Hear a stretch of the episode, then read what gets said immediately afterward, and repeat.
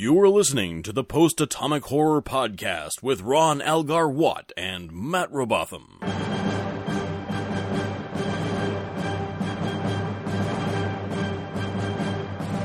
Supplemental Episode 2.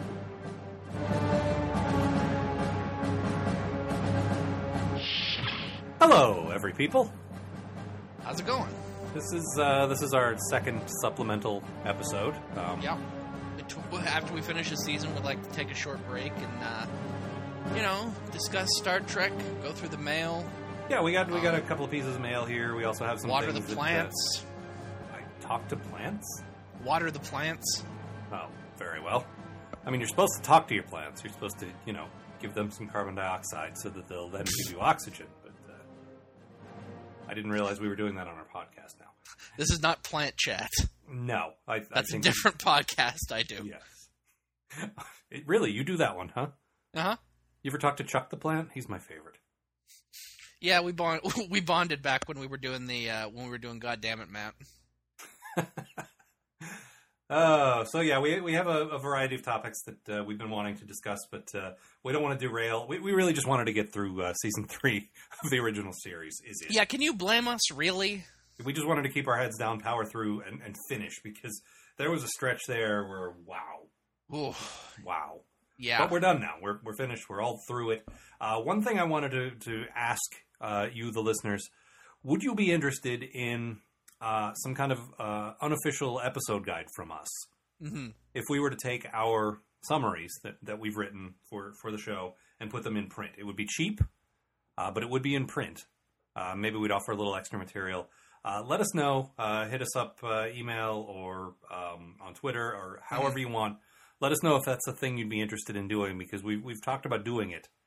Uh, and if there's some interest there, it wouldn't be that difficult. We, No, it would be real. It would. That's something that would be really cool to do, actually. Yeah, and you know, again, it would have to be unofficial. Like we couldn't have uh, we couldn't have official Star Trek uh, art in it. No, You know, we'd have to be very careful to, to not get sued. the forward by Shatner is right out. I don't know. I think if we if we walked up to him at one of the, the nerd things that we go to at Emerald City, or you know, get someone to approach him at Dragon Con or something like that, and say, uh, "Hey, Mr. Shatner, uh, what, what do you think about this?" And you know, write down whatever he says, and that's our forward. that how hell could we you- possibly get in trouble for that? What the hell are you guys doing? Best Bill. Perfect. um, so yeah, let us know if, if that's a thing you'd be interested in because it would not take a, a tremendous amount of effort from us. We'd have to clean up a few things. Yeah. We'd have to get permission from our guests who did you know their own uh, summaries, but other than that, not difficult. So No. let us know. Mhm. Um, one other quick piece of business before we get into the actual discussion. Um, Star Trek, as you listen to this uh, in America, Star Trek is now available streaming on Netflix. Yes. It took them a while to, to get all the all the stuff ironed out, but as of July first, uh, now available. So uh, get ye to Netflix. Uh, robots don't say ye, but I do because I'm not a robot. Um, Glad you uh, cleared that up for us. but really, I mean, there's nothing timely about the, the previous 39 episodes that we've just done. Like, there's no reason. Oh, I'm, No. I'm I've fallen behind. Those are there forever. And if Yeah. you wanna if you wanna start watching it along with us, start with you know the cage or wherever you want. Mhm. Watch along with us, hear what we think, or um, listen to you know listen to the show. Pick out the episodes that we've we've told you are our favorites. Maybe check those out. Maybe You know, skip Plato's stepchildren. Uh, please, Please. skip Plato's Children. Please don't encourage them. Mhm. Not good. But yeah, that's just just so you know, it is now available to anyone uh, in America who who has uh, Netflix streaming. I know there is Netflix streaming in Canada, but I do not know for sure if you guys have uh, have Star Trek or not. I hope you do. Yeah, and I don't have Netflix, so I can't check. You don't. Uh, I know friends of ours in Canada do, but uh, Mhm. as we record this, it's not actually there yet, so I can't verify. But hopefully, it's there. Yes. and hopefully everyone can can watch and, and enjoy legally.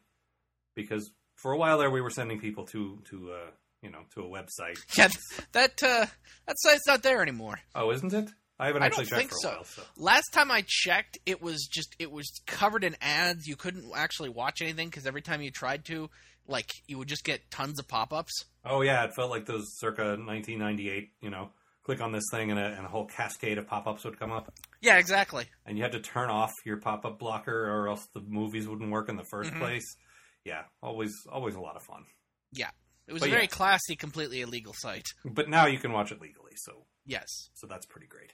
Do that. Um, one small uh, piece of news that uh, I, I was looking at recently, um, and I'll link to this. We'll, we'll provide. We're get, we got a whole bunch of things we're discussing here that have uh, you know visuals or, or articles or whatever. So we'll, we'll we'll have a whole bunch of links for you on postatomichorror.com. Mm. Um, the most recent statement that I read from the team, the team that was responsible for the previous movie uh, in 2009 and is also working on the new one, is that they have a 70 page treatment done.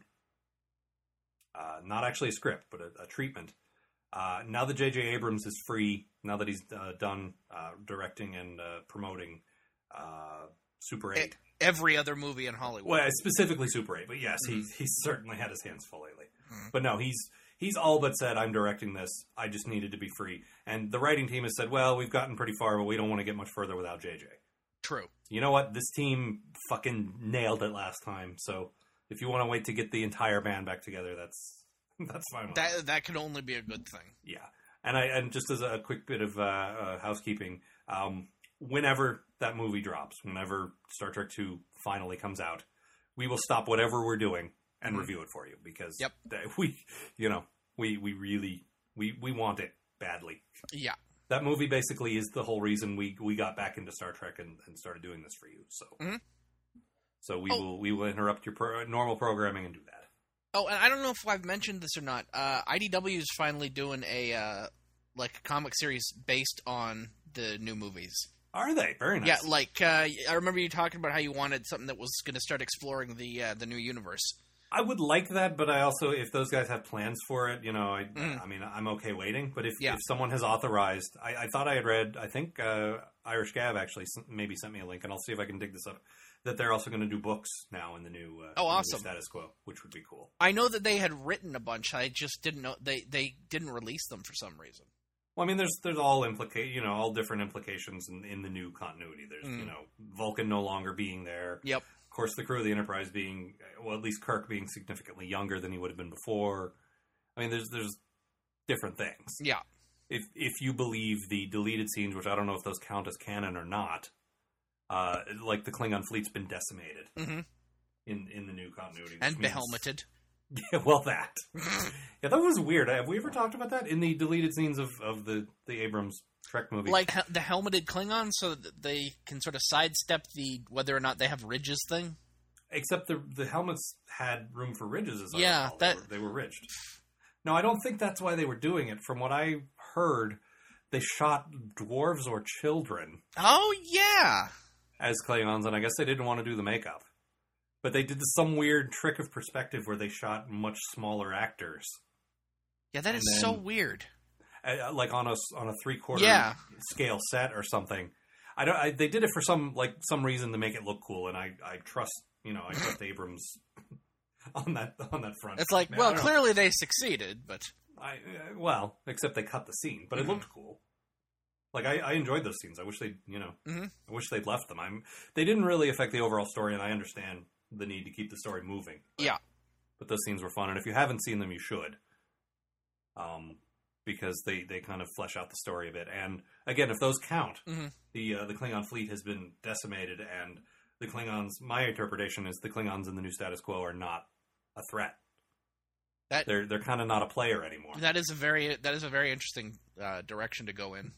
yeah, if if they if they run with that, I think it's a it's a nice way to distance itself further from the old stuff. Yeah. we got tons of cool stories, and look, we love Klingons, Mhm.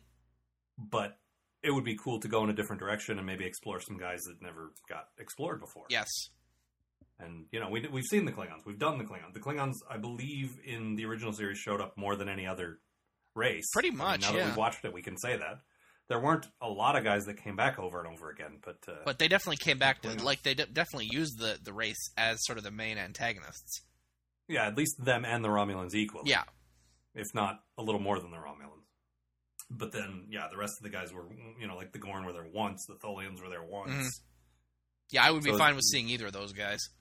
Yeah, just just as examples. I mean, if you could flesh out some other guys, I'd, I'd rather they not invent brand new guys. If they do, I suppose that's okay. Yep. I'd rather they play in sort of the established thing and, and you know, And then the Federation was inv- was invaded by Hortas. That would be okay. See, I think part of the problem with the next movie Graffitiing "I kill you" on everything. That's perfect. well, we've there's our, there's our pitch for the for the new IDW series. Yeah, call, call us, Abrams. yeah. Uh, You can't see it, but I'm making the uh, the thumb and pinky Yep. uh, call me gesture here. Mhm. Um, no, the uh, the part of the problem that I was I was reading, and I've, I've thought about this too, and I think we've discussed it with with the second movie is some of the best Star Trek stories are sort of cerebral. You know, there, there's a bit of action, but there's a lot of going to a planet trying to figure out what's going on, kind of a mystery, kind of a you know, like like Devil in the Dark, Yeah. or even like The Cage, Mhm. where you have episodes where that wouldn't translate to a big blockbuster summer action movie because it's, it's mostly people standing around talking and thinking about things. Yeah, I mean, I, I approve of that for uh, Star Trek, but you know, if you're going to a movie, you're probably going to want some stuff to explode. Right.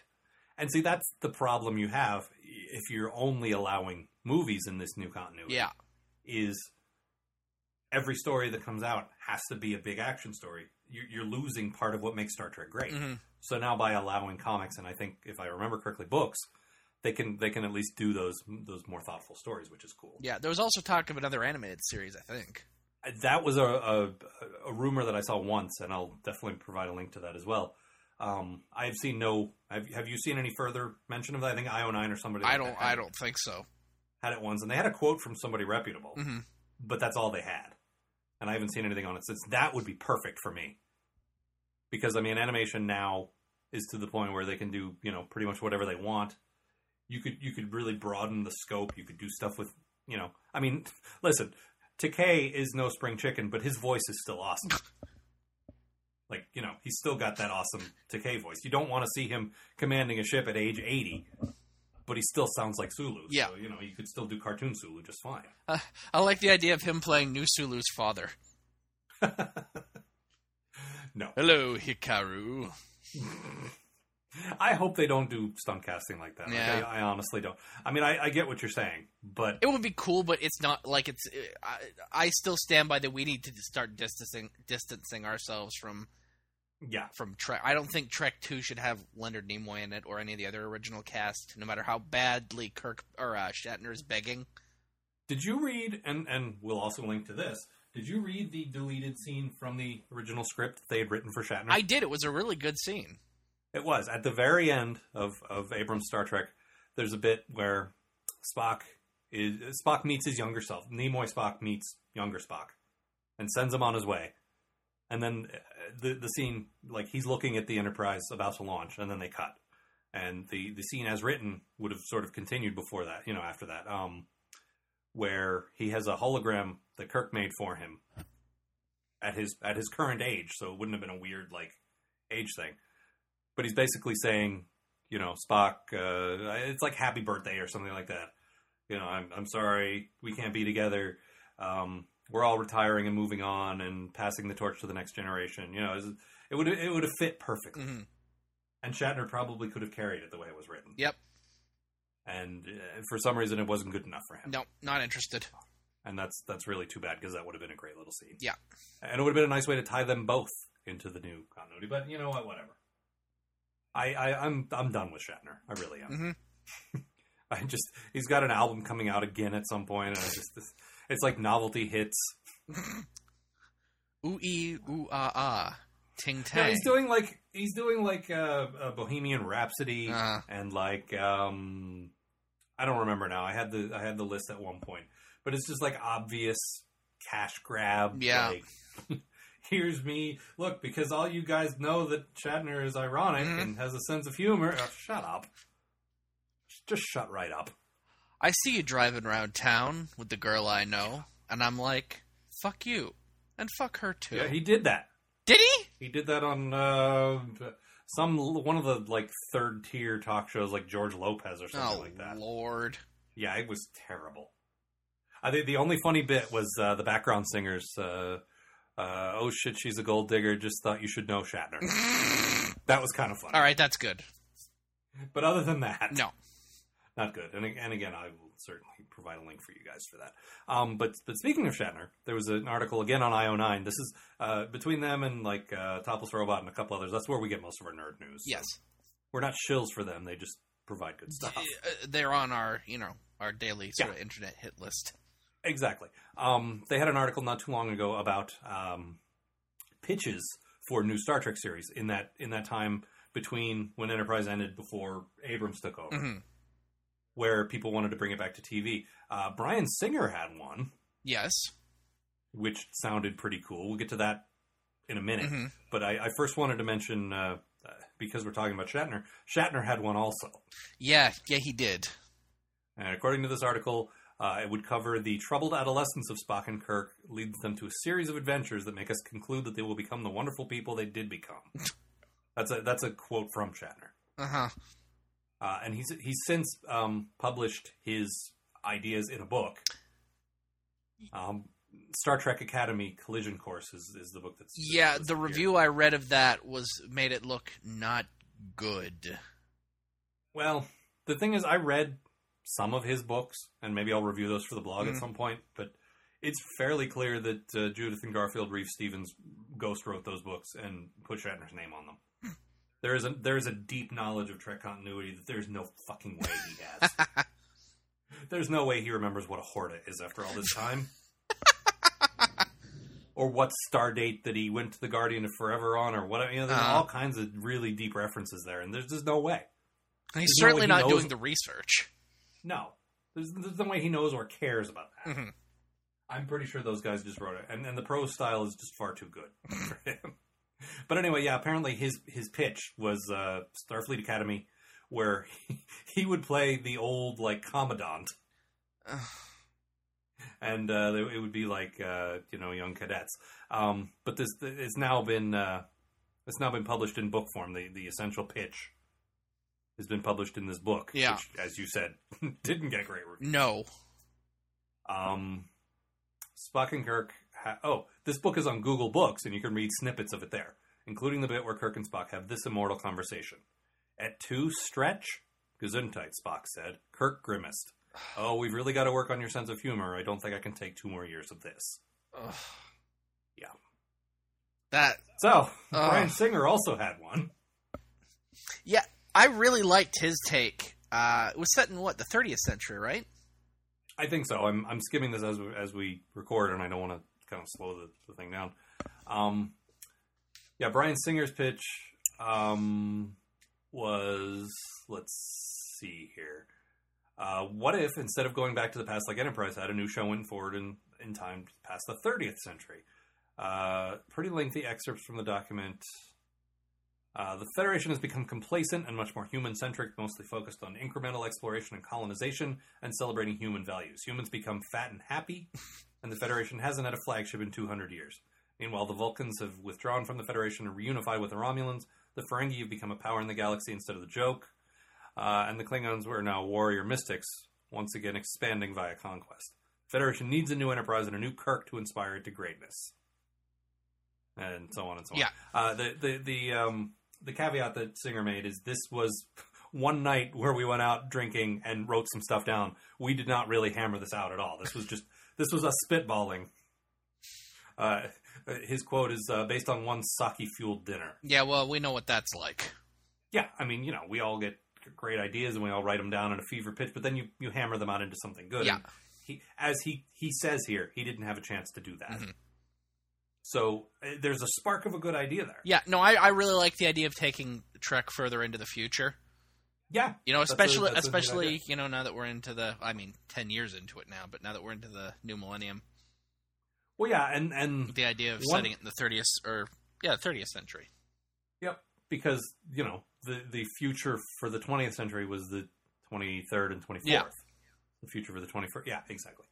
Um, whereas the, the the whole point of Enterprise was supposed to be we're in the 21st century now. Now we're going to show what it's going to be like in say 50 years. Mhm. And bridge the gap, and uh, that that's kind of an okay idea. But even at the time, I was like, nah, we don't need to do that. And I mean, I don't need to know what happened before. I don't care. and I mean, jumping into the future, that was the shot in the arm that TNG gave to the uh, to the uh, Yeah, exactly. Trek series. You know, Yeah. like there's a And reason there- the rest of them were set there until Enterprise. Well, part of the reason was that you had an established continuity that you could play in. Well, and I you mean could that's bring certainly true. Yeah. you could bring Riker over to DS9, or you could bring the Borg into Voyager, and you know you had you had the. I mean, the whole point of Voyager, and we're going to get into this later, Mhm. but uh, the whole point of Voyager was to sort of remove themselves from that. I mean, that could have been the 30th century, that could have been the 300th century, Yep. because they were off on their own. That should have had nothing to do with anything. But I guess setting it like setting up a, a crew similar to the Enterprise crew, like grounded in the same rules, I guess makes sense to then put them in a you know in a strange place. Sure. I, I guess that makes sense. Anyway, um, speaking of failed Star Trek pitches, we were also looking at um, uh, J. Michael Straczynski Mhm. who uh, was the original brainchild of Babylon 5. Yep. Um, wrote a fuck ton of comics in the last several years. Some of which were Some- even good, Some received well, others less so. not so much. Uh, most recently, the story where Superman decides it would be a good idea to walk across America, hmm which doesn't sound like a good idea to me, but I haven't read the book, so I'm not. And which. Straczynski then walked out on. Yeah, didn't even didn't even see it through. Um, interestingly enough, though, uh, in 2004, uh, JMS, which in in fan circles that's how he's known. I don't want to keep saying J. Michael Straczynski, so I'm going to be lazy too. Yeah. Um, uh, put put together a pitch, uh, effectively, basically the same idea that that um, Abrams ended up running with, which was let's go back to Kirk and Spock and reboot and start over and do things a little differently. Mhm. Only in his, it wasn't a go back in time and change the. You know, it didn't all feed into the old stuff. It was kind of a start from the beginning. Yeah. and just change some stuff. He said, for instance, um, Scotty could be a woman. Mhm. That's not necessarily what he was going to do, but he's just like, for instance, if we wanted to change things up a little. Yeah, and Nick Fury can be a black guy. Yeah, exactly. Exactly. It was like Ultimate Star Trek. Yeah. That is what it sounded like. And uh, we will provide you a link here if you'd like to read the. It's like a 14 page. Uh, uh, what do you call it? Pitch. P- yeah, And it's actually it's pretty there's good. some really interesting stuff in there. It's definitely worth your your uh, your time and perusal. Yeah, I remember uh, you and I reading this uh, together. We were just hanging out, you know, talking, Mhm. and and one of us found this, and we were both reading like this would be pretty good before the new movie came out. Yep. We're like, I would I would watch this show. Mhm. Yeah, the um, the, the- I think the big innovation would have been different than the uh, the movie was using modern TV narrative uh, devices. Like Yes, telling telling a serialized story, doing sort of like the uh, you know the season long arcs, Yeah. And telling big sweeping stories. And I think that that's something that DS9 started to do. hmm But even then, they only did three or four episode stretches, and then they got scared and went back to the you know done and one. Yeah. I think you know now now TV has proven that people like serialized. Stories. Yeah, I mean, think Star Trek would be great for Th- that. this is clearly what people want to watch now. I, I mean, there's there's room for both. I think, Mhm. but I think you know, shows. I mean, shows like say 24, which I wasn't into, but it definitely proved. You know, if you very clearly make a show where you have to watch all 24 episodes, Yeah. people will watch it. And I mean, you know, TV being on DVD now means that like people are more willing that to helps. wa- yeah, And DVR helps Yep. because you can watch it when you want. If you miss one, it's okay because you've recorded Yep. it. And you know, ha- yeah, having having better uh, distribution other than I got to be home at Thursday night at eight o'clock. Yeah. definitely helps. oh, I can't. So, be, yeah, I'm this- busy. this could have been an interesting story, and uh, and it's definitely worth reading Yeah. if you, if you want to check it out. Um, I'd, I'd say if I had to choose between um, Shatner's uh, Star Trek babies and uh, and that, I would choose that. Yeah, instead of Eleven. Straczynski got the uh, got the uh, upper hand on that one. I just don't want to watch Shatner anymore. Yeah, I'm I'm I'm done with that. Um, you know, and the thing is, the thing we realized as we went through the original series, I don't I don't know about you, Matt, but I I this sounds so hokey, but really, I it, it challenged a lot of my commonly held assertions about Star Trek. Oh yeah, absolutely. there, there were a lot of things that I assumed or were conventional wisdom that I, I then went back and watched, and I'm like, that's not true at Mhm. all. For instance, all of season three sucks. Yep, not not Nope. true. the second half of season three blew horribly. Mhm. But there were bright patches in season three that really Yeah, there were some me. Great did not- episodes in season three. Yeah, and I didn't expect to like the Kirok episode. Nope. The hippie expect to episode. like space hippies. Yeah, and and you know it really surprised. Like reading one sentence synopses just was not didn't didn't do them justice. We had to watch the episodes and Yep. see. This one sounds cool. Well, it's terrible. Yep. This one sounds stupid. Well, it's actually good. So there's a, there's a lot of stuff now that we we've we've learned, and and one of those is for a while there, I was really trying to give Shatner the benefit of the doubt. I wanted to say, you know what, it's conventional wisdom that Shatner's a bad actor, but I'm I, I want to look at this with fresh eyes. I want to watch this for what it is and not just go with 40 years of, of hack comedians. Mm-hmm. But you know what, they're right. Yeah. Shatner is a bad actor. actor. I, I'm sorry to say, Shatner's not very good. I Yeah, mean, there's some things that he is good at. Yep, absolutely. We found we we definitely discovered he has a range, like Mhm. a, a, comfort zone of like comedy, like smug comedy. Yep. that he was great, and that's why Four was such a great movie because Yeah, that absolutely. entire movie he was in It's that range. Smugging it up. Yep, he's he's the man from the future with all the answers, hmm and that's just how he played. But it. we don't use money in the future. Yeah. Everyone remember where we parked. But then, but then, if you I take that too far, live- I only work in space. I live in Idaho, I- Iowa. Um, but if you take that too far and you make him too funny, or you know, you try too hard to be funny, Mhm. then you get Star Trek Five. Yeah. One of the big problems about that movie, and we'll get to that in a few weeks here. uh, Mhm. One of the big problems that movie had was it tried too hard. It saw that four was a comedy, and it said, "Hey, we can do more comedy. Let's let's go nuts." And it just it tried so hard. That and the fact that the only person who was reining Shatner in was Shatner. Well, that true. That too. I mean, we've heard uh, we've heard quotes from like uh, Nick Meyer, who says the, the best way to get a good performance out of Shatner is to wear him out. On take thirty, he's so exhausted he gives you a subtle, mellow take. hmm Um, speaking of, of Nick Meyer and of uh, specifically of Star Trek Six, the, uh, the the last movie with the full original crew, um, we had this another IO nine article. As it turns out, um, those guys like Star Trek. They report on Star Trek a fair amount, and they had some uh, some interesting quotes from Roddenberry Mm. about how much he hated Star Trek Six. Now, Star Trek Six is like my favorite after two. So once again, Roddenberry and I come to uh, come to odds. Well, That- you want to talk about things that I learned from wat- from watching all of Star Trek? Yeah. I learned to not particularly care for Gene Roddenberry. Roddenberry to me, and, and without opening the whole can of worms that is my opinion of Star Wars, hmm Roddenberry to me is very much like George Lucas. Good idea, Yep. man. When it comes to the nuts and bolts of actually writing scripts, he needs to step out of the way and let someone else do it. Yeah. and that's that's how. I mean, he, Like he DC came up with some- Fontana. yes, and and DC Fontana sometimes was so embarrassed by the things that Gene made her do that she would use a, a different name from her already pseudonym. Yep. Oh Christ! I Um, don't want to sully my fake name. Yeah. Well, I mean, she really just used initials. Like her name was Dorothy. Ah, Dorothy Fontana. But Well, uh, yeah. you know, but a lot of those uh, female writers back then couldn't. You know, if they if they used their girl name, people would say, "Ew, a girl." Cooties. that was an ongoing concern back in the '60s. Oh, it was Cooties girl was- parts. Yeah, cooties was a, was a big deal. No, but I mean, you got you got a lot of that with the uh, with the uh, novels, like the early Mhm. novels. Some of the best writers were uh, were women, and they like uh, I think it's uh, A. C. Di- Crispin. I think was Yeah. was a woman, and um, Diane Carey. Yeah, but no, I'm talking about the ones that use their initials rather than Oh, I see. Okay. rather than openly admit that they were women. There's there's a fair amount of those. Well, I mean, she went under the name of Man Diane Carey. well, yes, right. Diane could be a man's name. Who says that it isn't? Yeah. Uh, but this this article about uh, Gene Roddenberry, um, the whole thing about Star Trek Six, the whole underlying issue, like it's it's obviously a, a very you know flimsy parallel of, of the end of the Cold War, of the fall Yeah. of the Berlin Wall, and the collapse of the Soviet Union, and so forth. But it's also about um, it, the reason it works as good human drama is these uh, suddenly these uh, these perfectly virtuous characters are a bit flawed.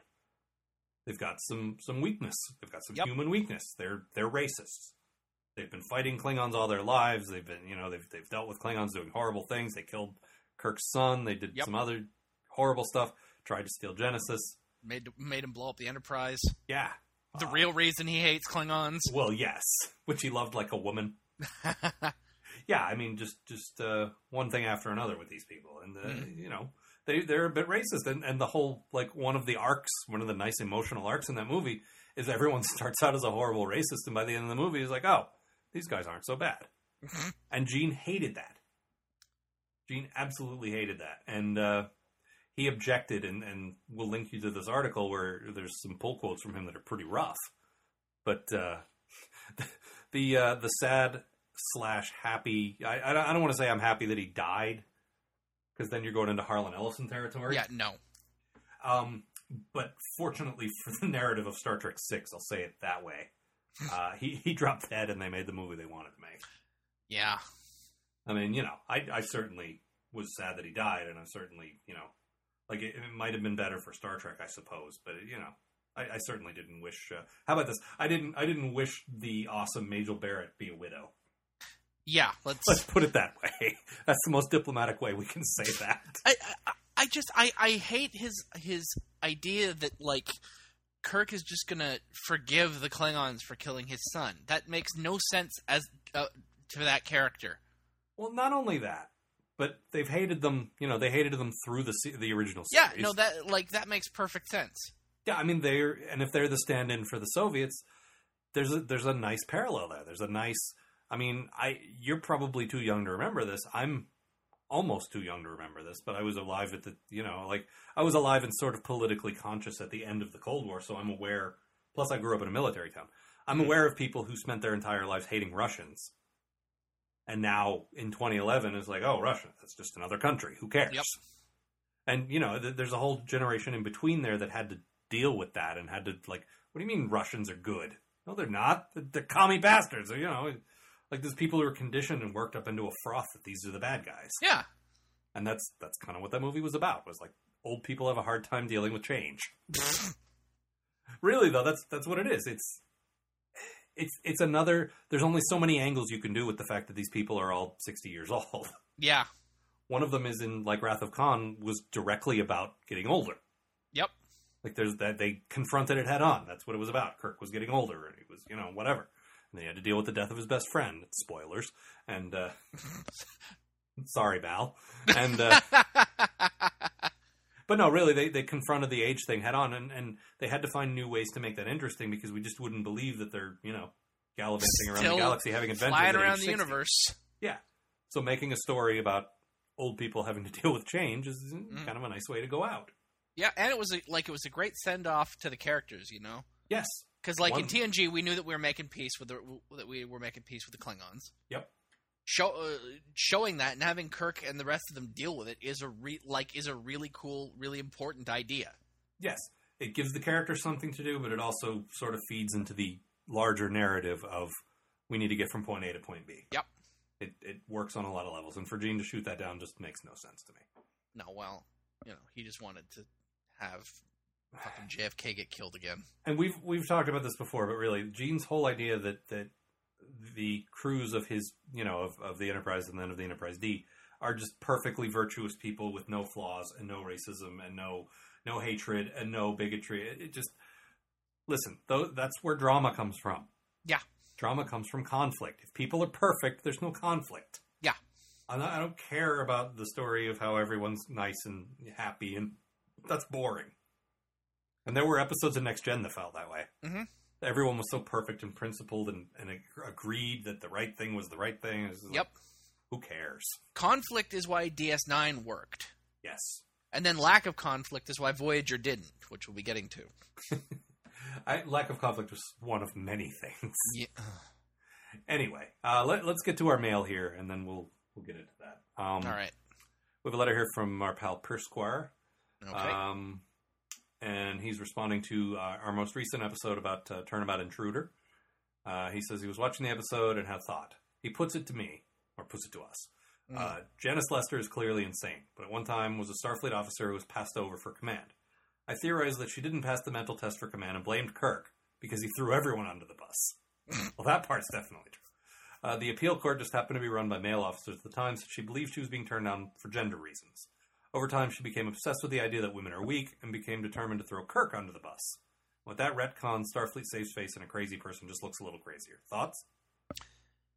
Uh, Persquire, you uh, your your attempt at a no prize is very good, and most of the you know most your logic checks out and everything. But uh, Kirk flat out says Yeah, we played the quote in, in that episode, episode, where, and, and all he really says is, you know, you're right, or you know, Mhm. it's it's a it's a short line, but effectively what he does is not contradict her. no, she says there's no room in your world of starship captains for, for women, and you know, I know that because that's a famous line that we've we've lo- we love to mock. Yes.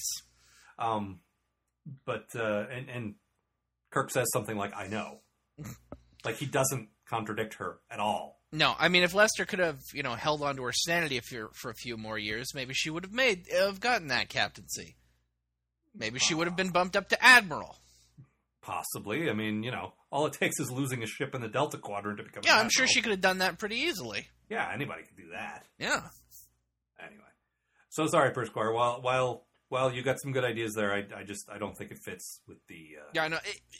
If there had been a way to use that as as justification, that would have been great. But Yeah. you know, No, don't think it works. Um. Oh, another uh, an email from Irish Gav, who was All right. actually just here. Uh, now that you've seen all the original series episodes, some more than once, what would you have liked to have seen in an alternate universe season four? Specific episode types or themes, that kind of pesky nonsense. He signs it LLAP. Hey, he, hey, it beats LOL. Irish Gav. um. I would have I- liked to have seen live action Arex and M'Ress from the uh, animated series. Yeah, I a lot of people are surprised that we're going to be doing the animated series. I think there's some fun stories there. Um, I think the animation and the production values are terrible, but Mhm. I, I like well, I mean, you work of- with Hanna Barbera, that you get no, no, no, no, for. Filmation. Oh, that's right. Filmation. Cheap Hanna Barbera. yeah, if you can't afford Hanna Barbera, you call Filmation. that guy, the the uh, the head of Filmation, Lou. I don't remember his name now. Shine Lou. Filmation. Yes. No, it was, it was founded by two guys, uh, Lou Filma and uh, Jerry Jerry Asian. and they combined. No, um, he was at uh, at Emerald City Con a couple of years ago, and I, I really wanted to just ask him some horribly mean questions. Uh, nah, never mind. um, but no, I the, be, one of the cool things the animated series did because you know you could do anything you want in animation is have alien crew members, and that would have been great if they'd somehow managed to get a, a million dollars on on Star Trek. And, yeah, uh, because I mean, like theoretically, they're out there. We know they're out there, but we never see any in uh, no, the only uh, other than Spock. Yeah, Spock is the only one, which always felt weird to me. I Mhm. I at least thought they should throw more Vulcans in there or something. Mhm. Something cheap. You know, I, I get that they don't have the budget, but once in a background shot, just once. Yeah. Have an Andorian or, you know, something. hmm In in some of the books they had they had a Horta crew member, which was Yes. That was a lot crewman of fun. Horta. Actually in uh, in Spock's World, one of the books that I've reviewed for the for the blog, probably my well I, way up there in as Mm. far as books go. I don't know if it's my favorite one or it's it's definitely way up there. Um, they, they had um, she invented a few different kinds of aliens, but she also threw a bunch of like you know the Andorian and Tellarite, and you know, like for the first time, I think that was the first time I really felt like, hey, yeah, there could be other. There's no reason these should all be humans Yeah, just money. Um, I don't know. I mean, I, if you if you're really answering this question truthfully, you got to say, well, it would have been made in 1970, so you would have to hold it to 1970 TV standards. But Mhm. if I can have whatever I want, I, I want it which to. is my prefer. Which is our preference. well, of course, we want whatever. You know, we want everything. Mhm. We want to have money and hair, and you to have nothing. um, no, but I, I would like it to be made like what was saying before, uh, to modern TV standards in a serialized format. Yeah. I would love for hypothetical original series season four to be maybe one continuous story, or maybe something like uh, Buffy the Vampire Slayer did, where you have sort of an overarching, you know, like one main villain, and maybe Yeah. not every single episode's about it, but it builds to that. we like we come back to at that. the end. Yeah. Like usually the, the season starts out where you you figure out what the big threat is, and then around mid season you you confront them once and fail, Mhm. and then building up to the finale you face off a second time and, and beat them. You know, some something in that structure. Yeah. And then you can do your one offs in the middle. I know you had some fun ideas for I would like to see the return. I would like to see the teaming up of uh, Cyrano Jones and Harry Mudd yeah, that would be fantastic. for a I mean, you, caper. you, you we were we were just discussing this briefly before the show, and you you mentioned a lot of coming back to you know coming back like revisiting old episodes. And, Yeah, I would like to. Uh, a, lot of the villains I would like to see again. You know. I, I would have loved, and I know that was their intention, and they just couldn't get the actors back. But I would have loved for for Kirk to have like one particular Klingon captain. Like there were two or three actors that were quite good, Yeah, I, whichever one. But I want I would want him to have one adversary that was consistent that came back every now and then. Yeah, my, if I'd had my druthers, like we would have one consistent Klingon, and then we would have finished him off in uh, Star Trek Three. That would have been all right. I don't know. I kind of liked Christopher Lloyd though. Well, I mean, I- look, I look, I, love Christopher Lloyd, but yeah. you know, if you had that kind of build up of that character over years, and then you know No, you're not wrong. gave him like a real send off in you know one of the movies, that would be awesome. No, that's you're you're definitely not wrong there. No, that would be cool. Um, but yeah, definitely more revisiting, like just sort of build the tapestry, like feed into the continuity a little more. Like, Mhm. you know, we joke that Kirk leaves people behind on planets, and it's funny, but maybe go back to one of those planets sometime. Yeah, I would love a- to see them go back to. Uh, I would have loved to have seen them go back to uh, Khan's world, see how he's Mm, doing. See, I was thinking that, but I was thinking no, Star Trek Two only works because exactly because they left him there and forgot about him. Yeah, You would have to leave him alone for twenty years. You can't. That's one you can't go back to. Mhm. But go back to um I can't now I'm drawing a blank, but you know go back did, did Gary Mitchell die or did they leave him on a planet? no, Gary Mitchell died. Okay. Well, then not him. They dropped a rock on him. Remember? oh, that's right. I, I that, was- Matt, that was way back when when the show was still good and uh I have so much Plato's stepchildren. There's an episode we cannot go back to. Yes, never. In For fact, what I would like in season four is for them to go back in time and prevent Plato's stepchildren ever being made. Yeah.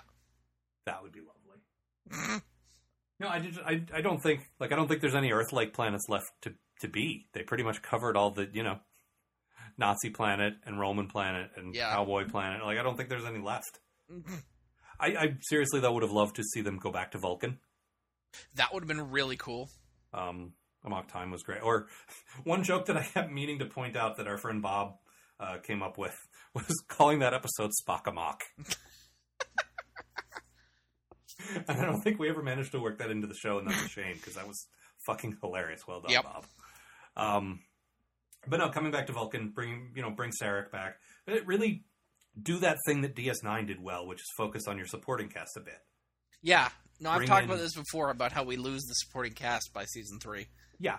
No, it would be great. To, I mean, give Sulu an episode, give Uhura an episode, but also even your your you know your third tier characters, your Sareks, Your chapel. your yeah Chapel. Well, Chapel got more screen time in season three, I would say, than Uhura did. I mean, I guess got, that's she got more lines. yeah. She didn't have any real emotional weight or anything, but she had more. You know, whenever McCoy was in sick bay, he had Chapel there just because it's easier to write a scene with him to have someone to talk to. True.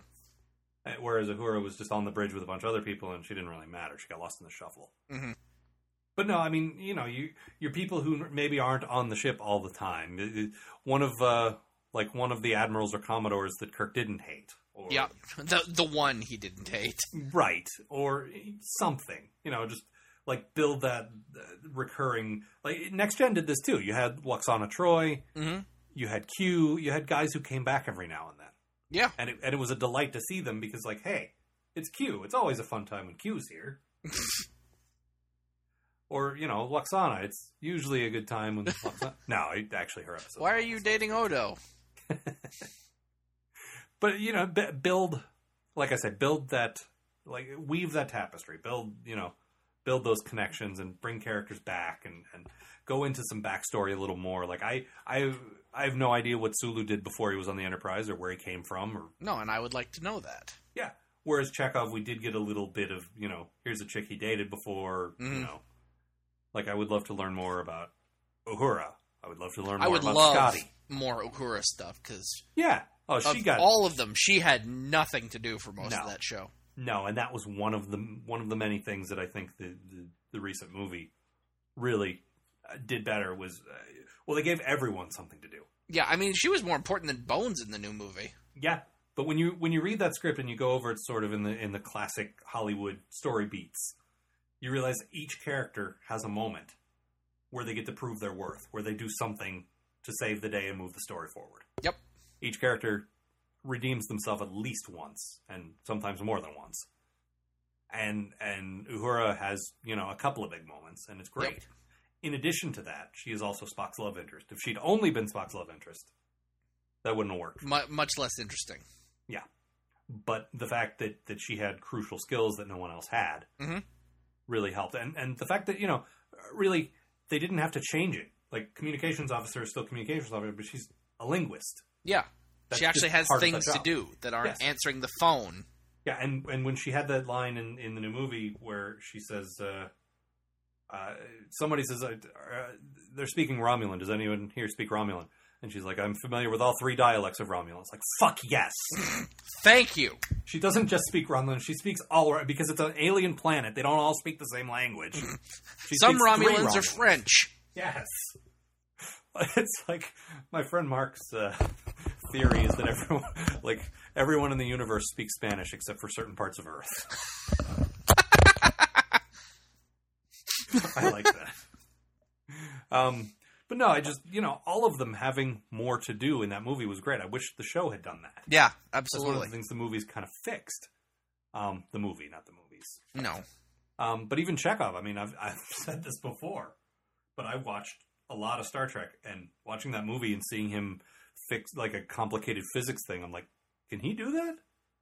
Does he? No, I guess. Does he? Okay. What What can he do exactly? Yeah, what is his job? And we we've actually puzzled over that the whole time we're watching the original series. Yeah. What what is the distinction between Sulu's job and Chekov's job? And I'm sure there's some nerd out there who knows. If you can tell us without being insufferable about it, by all means. Yeah, we would love to hear from you. I, I just just broad strokes. Just I assume one of them steers the ship and one of them I don't know what. One of them moves it back and forth, and the other one moves it up and down. Well, but there's three dimensions in space, so who does who does the Who does uh, back and forth? back and forth exactly? That would be a third guy. Damn. No, I I kind of assumed for a while that one of them handled navigation stuff, like you know. See, this is why they going. that's why they hired Arex in the uh, in the uh, animated series. He had three hands; he could control both. I just I assumed one of them did sort of like the Wesley Crusher job. I mean, we we we came in, or I did anyway. I assume you did as well. Came into Star Trek via Next Gen first. Yep. And so I just sort of associated with those terms. I assume one of them did sort of the Wesley Crusher, steer the ship, control what speed it's going, Mhm. And see when because Data was the science officer. He wasn't. He didn't really belong up there. He was just there. Mhm. I I think I always assumed the other guy did what Worf did. I assumed he handled the the, The tactical. torpedoes and the Yeah. all the the shields and maybe even because that's not enough because they're not always fighting somebody maybe internal security as well Yep. and i always kind of thought that's what chekov's job was But, but then i realized when we watched it no there's no indication of that except in the mirror universe and that Mhm. doesn't count because he was head of security there but that doesn't count no, and I mean, from what I could tell, the in the last episode when the uh, when uh, Lester and Kirk's body ch- uh, turns security against them, like he Yeah. clearly is not in charge of those guys. no and in my head he was he was the head Yeah. of security but i guess that's not true i don't know what he does i still am not entirely clear what he does and I'm not. That's not even a. That's not even us joking about you know Chekov being useless. I really just I don't know what his job is. Yeah, j- what do you do? Yeah, Sulu is the navigator. What is Chekov's job? And even in the new movie, like he did useful stuff, but I still wasn't quite clear. He there's a bit where there's a really complicated, eh, basically a physics puzzle where uh, uh, Kirk and um, who was he following? Sulu. Kirk and Sulu are plummeting from orbit Yep. to the surface of Vulcan, and he's got to figure out how to beam them to the ship without the momentum, without the the uh, yeah the, the Without you know, crushing them. yeah, and and so there's incredible amounts of of, of you know physics and math involved that he does in his head, and he beams them in and and gets them there, and and that's like wow, you need a guy like that. I get that. I, I understand enough about basic science and science fiction to get that you need a guy like that. But what job is that? Physics guy, math whiz. I don't know. I mean, we do need one. But what who is he? What does he do? I don't know. What does Chekov do? Math man.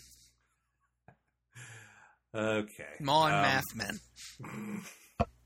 All right, we have a voicemail here, which um, we don't advertise this on the show. This is something we use for our other podcast. If you ever want to uh, ask us a question, leave us a comment, whatever, uh, you're certainly welcome to. Um, we have a voicemail that we use for Sarcastic Voyage, but you're welcome to use that as well.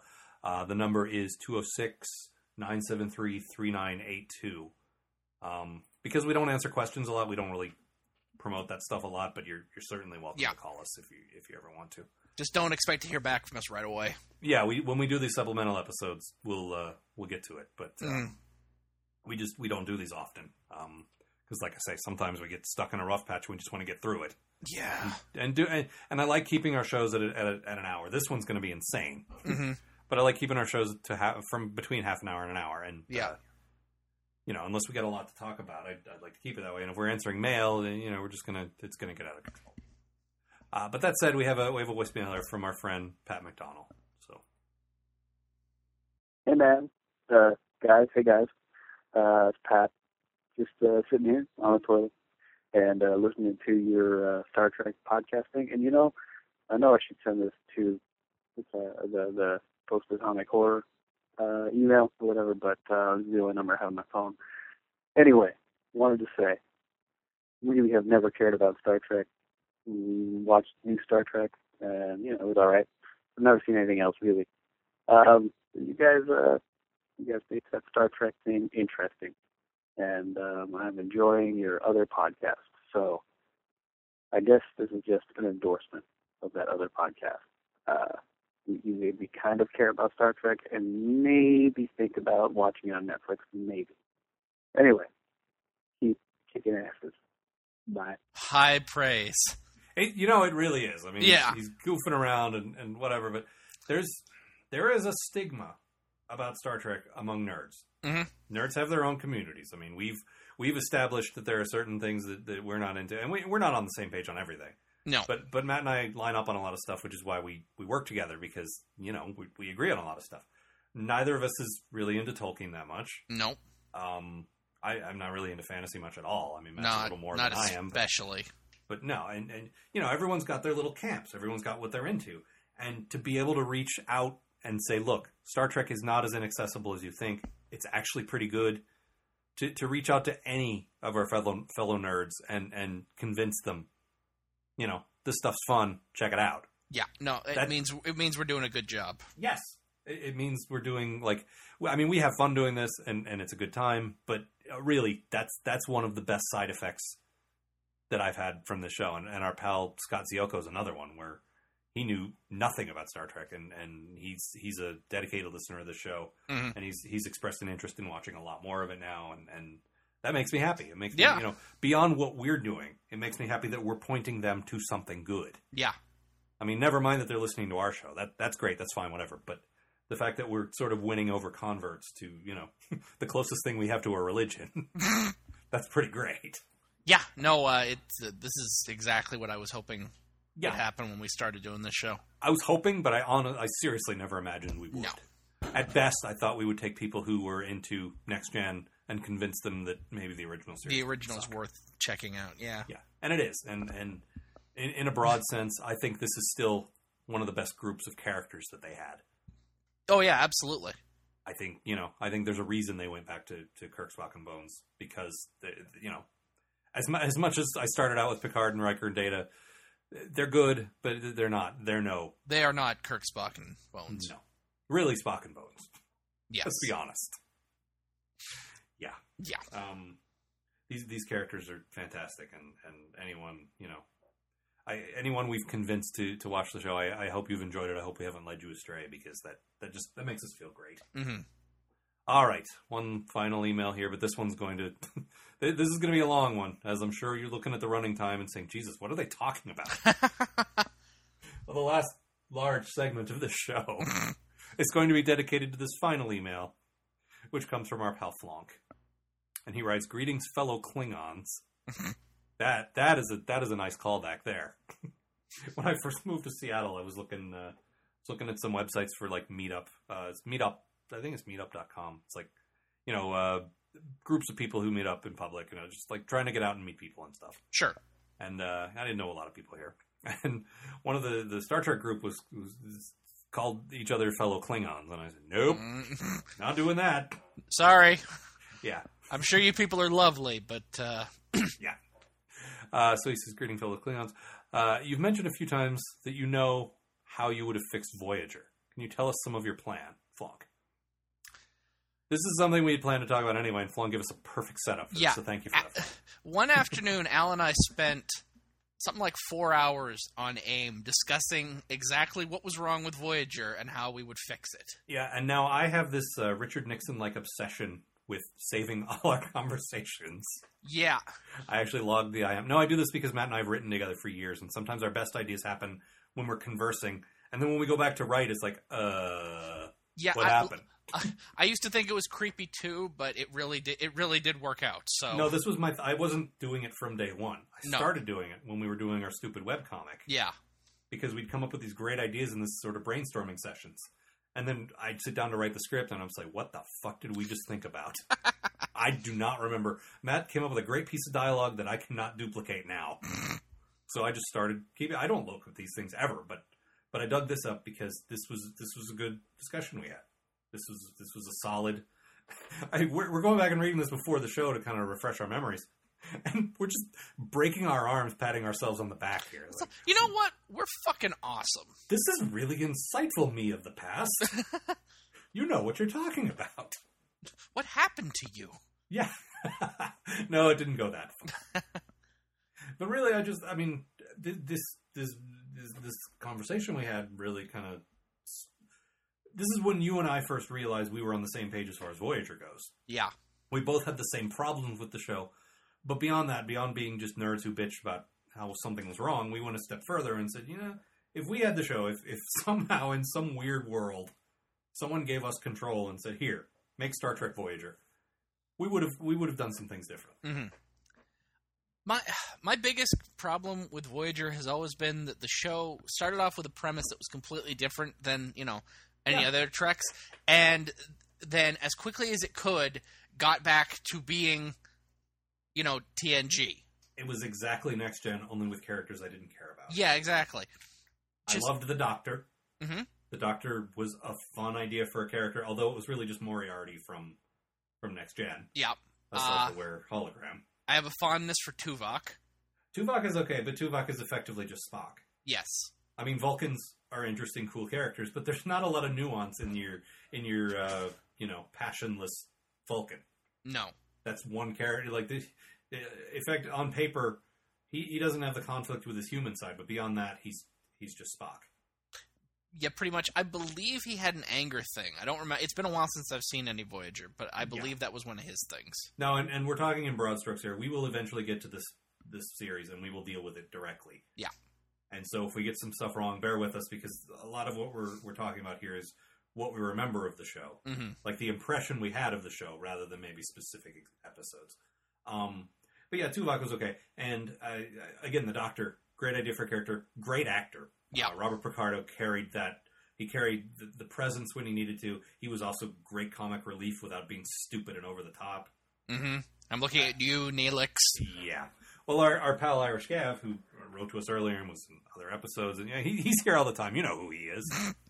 um, I don't know. I always feel the need to remind people, but uh, Irish Gav is, you know, practically the third man on the show. You- Y'all you know him. Know what he does for a living. he moved away in the fifth grade. um, yeah. So Dripping Yellow Madness has been writing um, these uh, uh, reviews. He's got a blog. Uh, uh, get the get the cheese to sick bay. I think it is. Um, which we, we actually have a permanent link to in postatomichorror.com. You should check Yeah. these out. He's he's into I think season three or four. Like he's he's moving right along. hmm He posts these uh, three or four times a week. I think. Like he's he's steaming right through these and reminding me just how much I hated that show, how much promise it had, and how much it failed. Uh, but one of his running things is just how how much he hates Neelix. Well, I, I can pretty un- I can understand that pretty well. Yeah, and the thing is, the actor wasn't bad. I've No. seen him in other things. He's he's not bad. The alien design actually was a little different and a little better than, uh, like, say, Next Gen. Yeah, the character is just gratingly annoying. Well, the and the idea of the character wasn't terrible. No, Okay. uh, they founded Let- like they founded. Let's at, well, let's start at the beginning. okay, You got you got a ship from from here, from Earth, from the Yeah. Alpha Quadrant, thrown hundreds and hundreds of you know millions of light years away to the other corner of the galaxy where no one knows anybody. Yeah. So they pick up a native of that quadrant to help them. Mhm. That's a good idea. Yep. A guide, someone who's a local, who's friendly with you, but it can also speak to the other aliens. That's great. Yep. uh, and and the idea of a ship's cook. Also good. They didn't have the energy to expend on replicators. Yeah, that was one of the cool premises of the show. Was uh, you know we're stranded far from home. We can't recharge. We can't replace. You know, like starships go back to starbase and and uh, you know re uh, get refits every couple of years. We don't have that option. Mhm. Eventually, Of course, we have we're a- run. What's that? Of course, we have enough energy to run the holodeck, but uh, Yeah, and they're on the holodeck all the fucking time. Which just I would have killed the hol. That would have been a great excuse to get rid of that crutch. yeah, no holodeck Because- episodes. Next Gen used that as a crutch. I thought it was a fun idea, but I thought they overdid it. I thought DS9 had a good spin on it, which is put put somebody unsavory in charge of holodecks and make them porn. Was a different angle on it, so it wasn't just the same tired thing. Yeah. and they didn't spend a lot of time in the holosuites on uh, on DS9. Not really, no. Often, what you would see was characters like you would open an episode, the, the sort of the, the cold open at the beginning would be, say, O'Brien and Bashir walking out of the holosuites. Yeah, like it was But- how they unwinded. yeah, on Unwound? Yeah, I was I was about to correct you, and I'm like, then I'm like, wait, no, is it unwinded? It doesn't matter.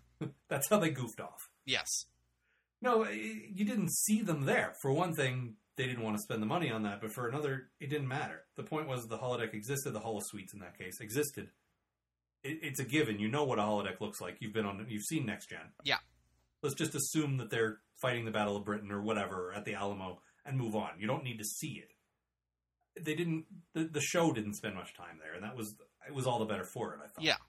And Voyager should have just said, "Nope, don't have the energy. Shut it down." Yeah. Um, Give them like give them something else to do to like to like amuse themselves. There's something in that. Yeah, absolutely. Fucking And ship based basketball team or something. I don't know. what, what they could have done is maybe make one of you know one of the officers sort of a reluctant um, recreation officer. Yeah. In addition to their normal duties, they also have to keep morale up in this in this doomed crew that's never going to make it home. Yeah, uh, that's another thing. Morale should be a huge, huge problem on the on our of- on the one of- Voyager One of the things that we said was, uh, yeah, around season four there should be a rash of suicides. Yep. that was our suggestion. And- Which I seriously. which I replied with, yeah, and the first one should be the ship's counselor. and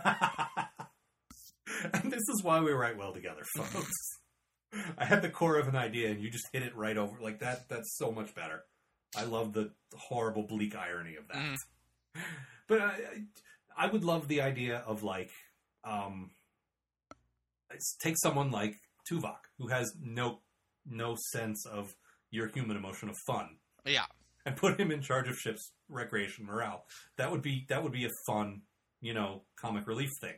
So I've started a book club and Yes. Unfortunately, because uh, we're, we're saving replicator space and so forth, the only book we have is the Da Vinci Code. That, there's your rash of suicides right there. yeah. Think I might join in on that one. Yeah. That was just the first book I could think of. I have nothing particularly against that book. but- Uh, I do. well, you, that you- book. You have worked in a used bookstore, so Mhm. very well. Okay, but the, let's really take it back to the beginning. The big problems we had was there were no real consequences. Everything was just a sort of a standalone, done in one episode. Yeah, I what one one of Janeway's big things was always that like they had to keep up the ideals of the Federation, which is fine, but from what I've seen, they've never really had to test those. Nope. You know, there was never any time where well, we can't do this; it's against Federation law. Do stuff where that kind of thing is important, where she actually has to decide between like her morals and keeping the crew alive. oh, some of the best episodes in the other series were forcing the captain to to explore that gray area. It's Well, if I blatantly violate the prime directive, yeah. Oh my god, yeah. hmm the the very best episode of DS9. Yeah. Was put Sisko in a very murky moral situation where he could do something clearly wrong to save millions of lives in the war. Yeah.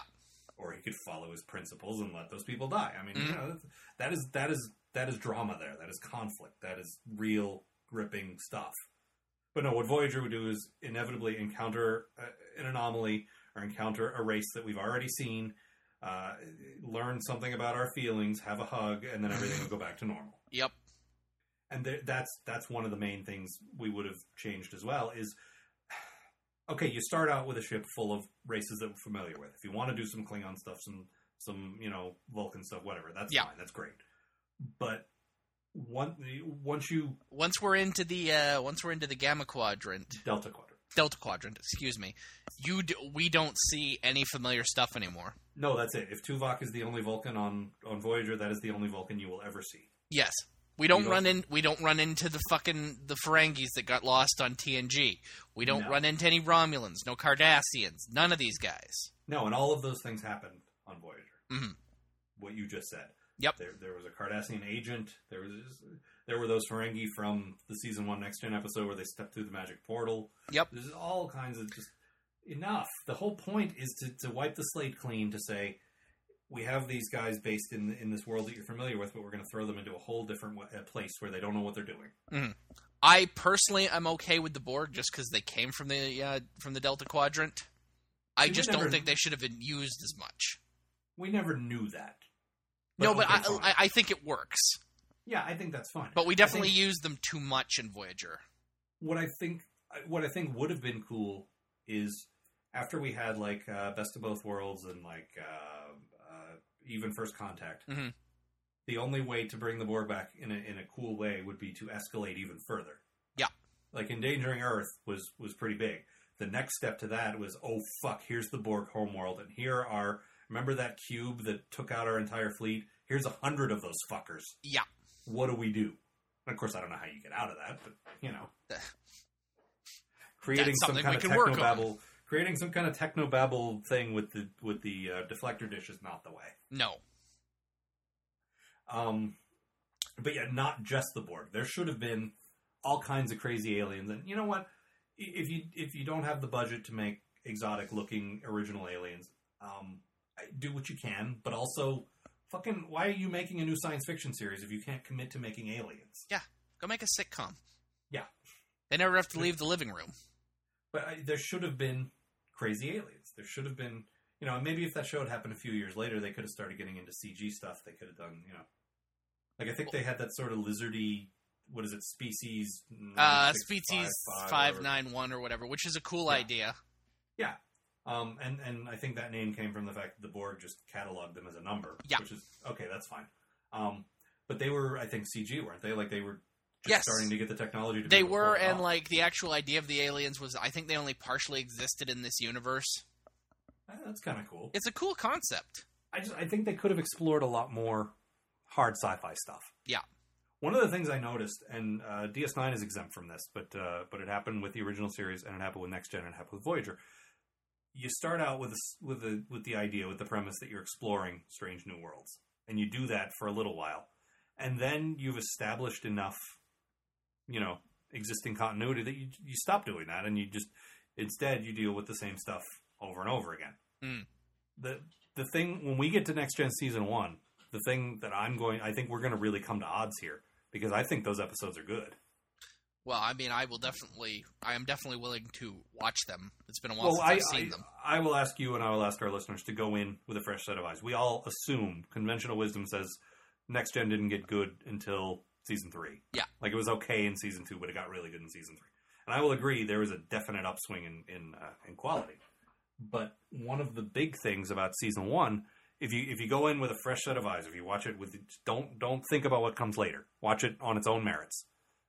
It is a cool show about a, a ship that goes to places that people hadn't been before, and it explores different weird. Like there's a lot more exotic aliens, and there's Mhm. a lot more strangeness.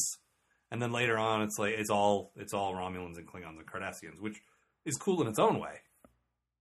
But it gets the away whole- from that whole Yeah, the premise seek that, out that new they life. Yeah, exactly. And I thought Voyager that would be perfect.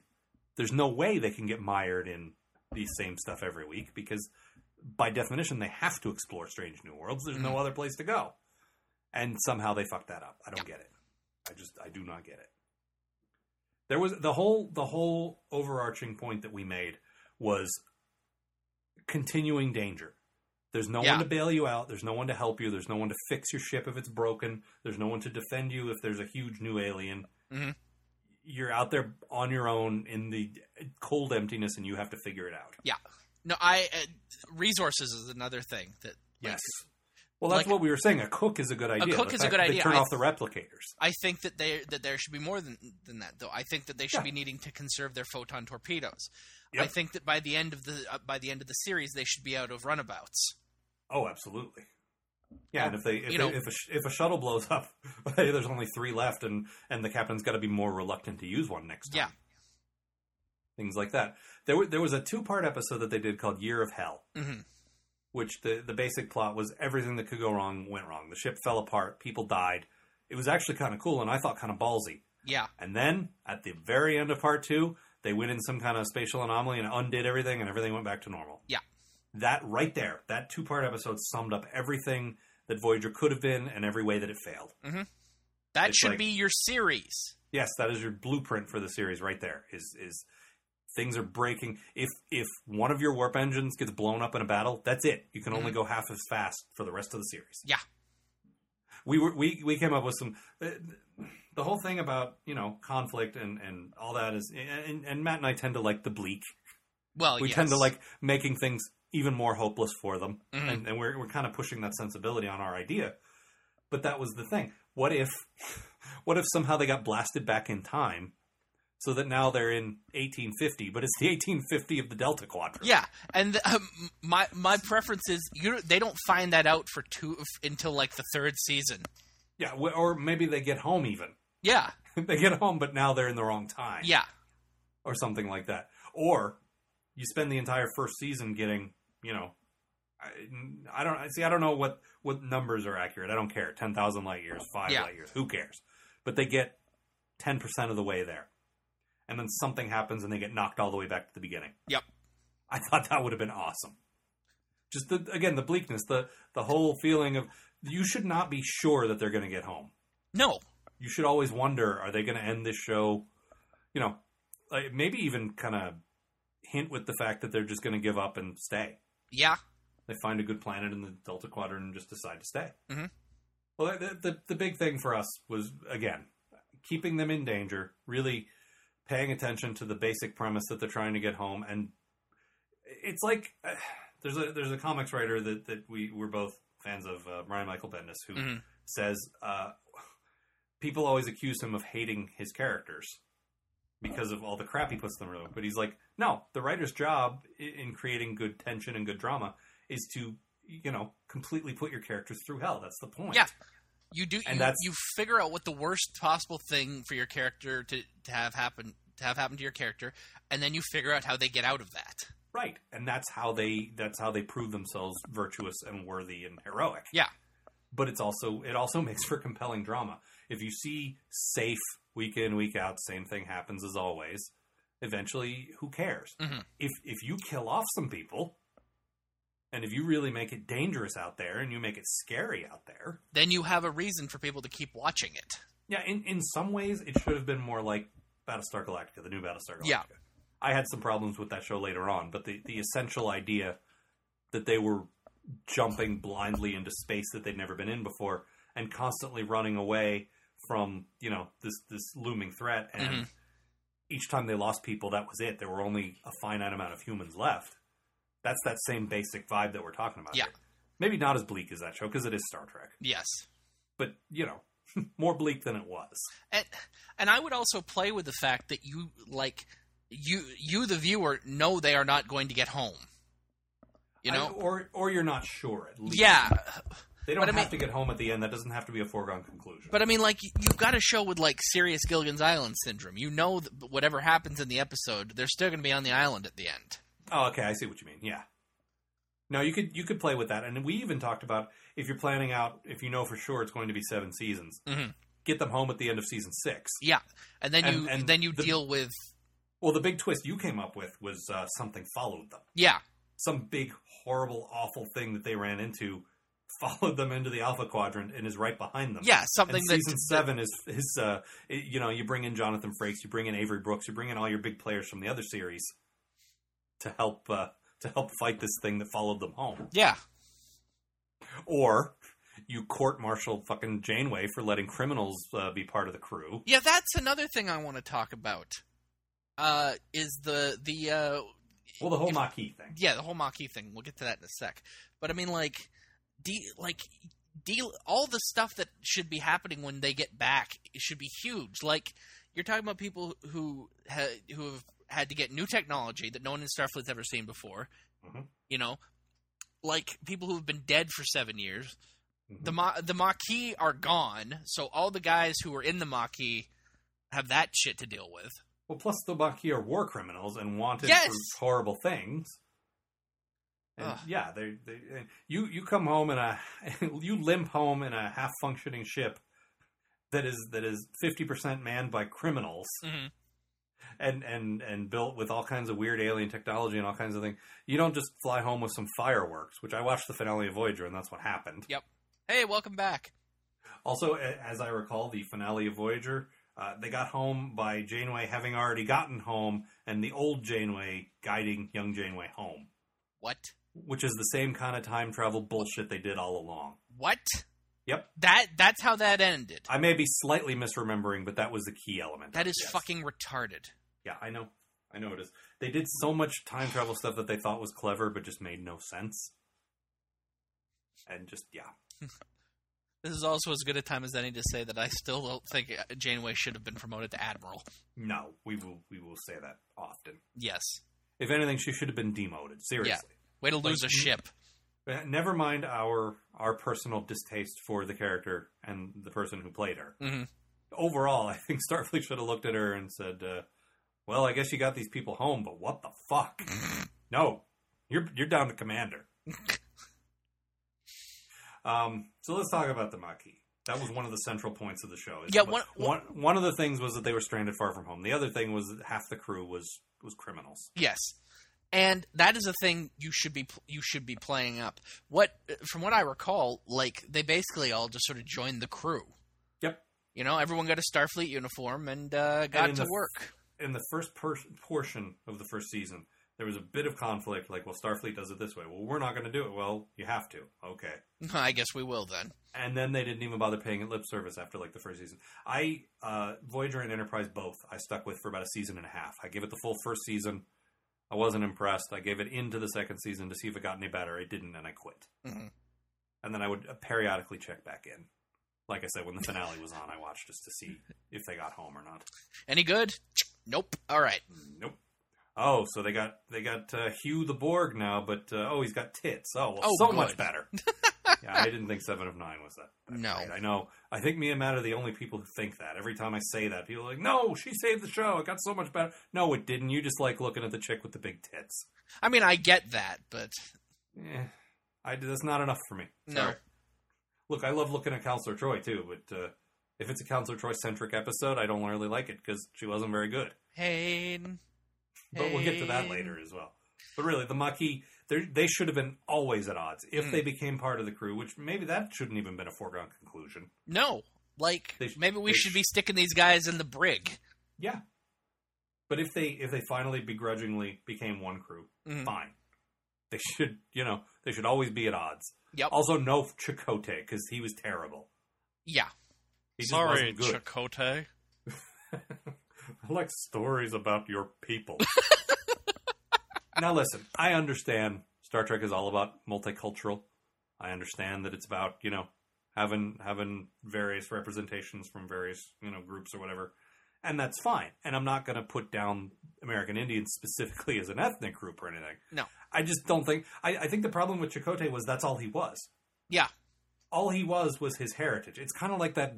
Like we expected it in 60 Star Trek, where Scotty was all about kilts and bagpipes, but You don't need by to the mid that. '90s, Yeah. it- yeah, by the mid '90s, he could be Indian, but he could be other things too. Yeah. It's not like Sisko was only about being black. He was Yeah. black, but he was also really cool. Like, not that they're mutually exclusive. Oh God, that sounded racist. But no, it just he, his character wasn't all about where he was from and, and what race he was. They, there was a character there. Chakotay was just was- like, well, my spirit guide. Ugh, spirit guides and banging on drums and fucking shut up. Ugh. Shut up. My uh, one one of the other things uh, that they never really seemed to touch on was uh, Tuvok was uh, an undercover Federation spy when the show started up. All right, that happened in the pilot where they Yeah. where he was on the Maquis ship and then they reveal, oh, he's undercover. Yeah. Uh, if you've got to if you've got to serve on a ship with a guy who's been spying on you for like a year, a guy who is supposed to be your friend, Oh, there should have been a huge feeling of yeah, betrayal there. those sh- two should have hated each other. Yes, and more, more of that, more just Yeah. blatant. I mean, DS9 did that really well with like Odo and Quark. Yep. With the the one of the things I loved about DS9 was the gradual friendship that built between uh, O'Brien and Bashir. Yes. O'Brien hated Bashir at the beginning of that series. I always forget that when I watch early episodes Mhm. Because he's sort of this working class guy, and it's very it's a very sort of British vibe. It's a very sort of he's the working class guy, and and uh, like he's enlisted, and Bashir's more of the upper crusty officer type, Yes. and and there's a resentment there. But eventually, they built a friendship, and uh, Until by the end they were closer than than O'Brien and his horrible wife. yes, which I always I always enjoyed that. But it was so gradual, you didn't notice it. Yeah. you start out at the beginning they hated each other and and that's the sort of relationships they should have built in voyager where people hated each other and came together or they were friends and something horrible happened and they were driven apart but you know something where it wasn't just the same thing week in and week out Yeah.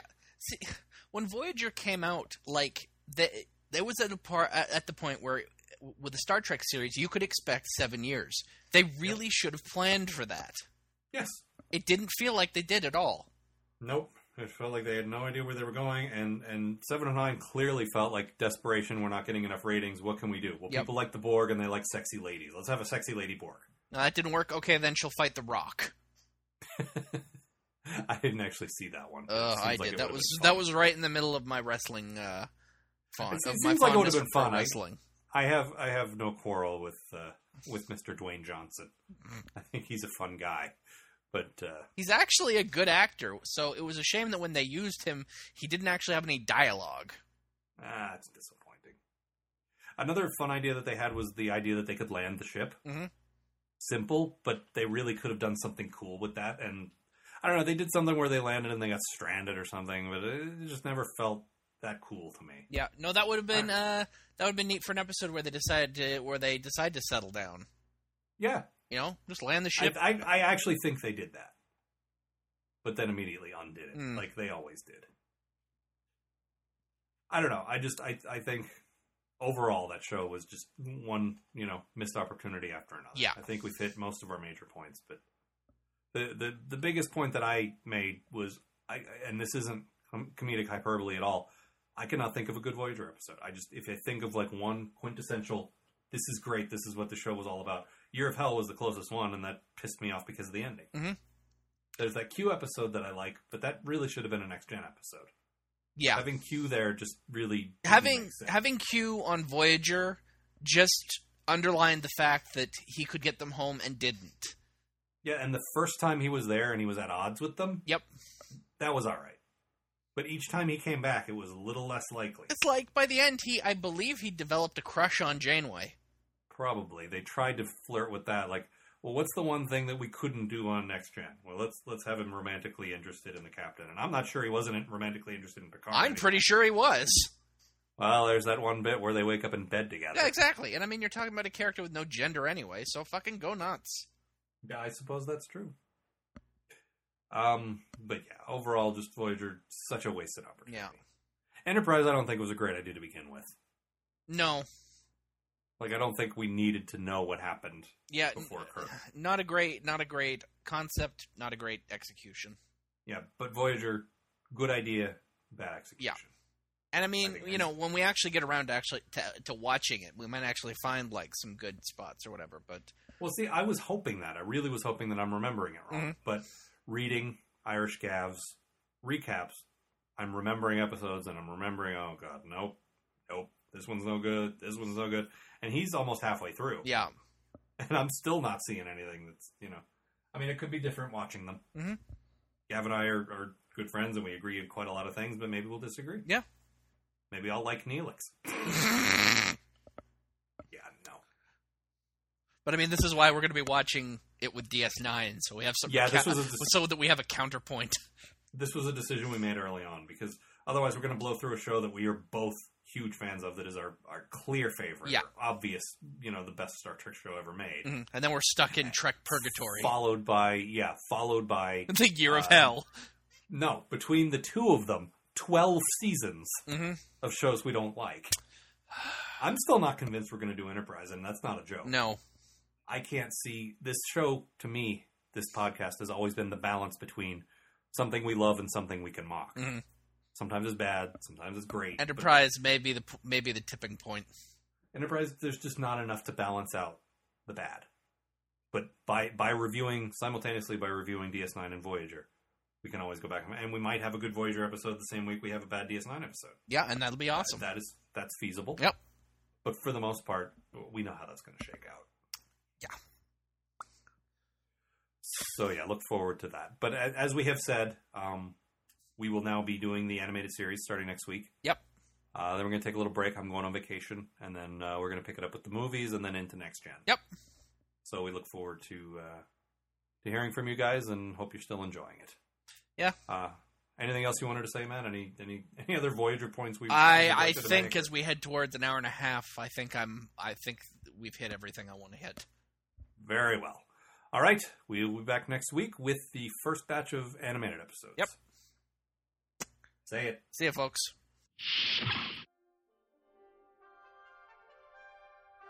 The Post Atomic Horror Podcast is a co production of Ron Algar Watt and Matt Robotham, copyright 2011.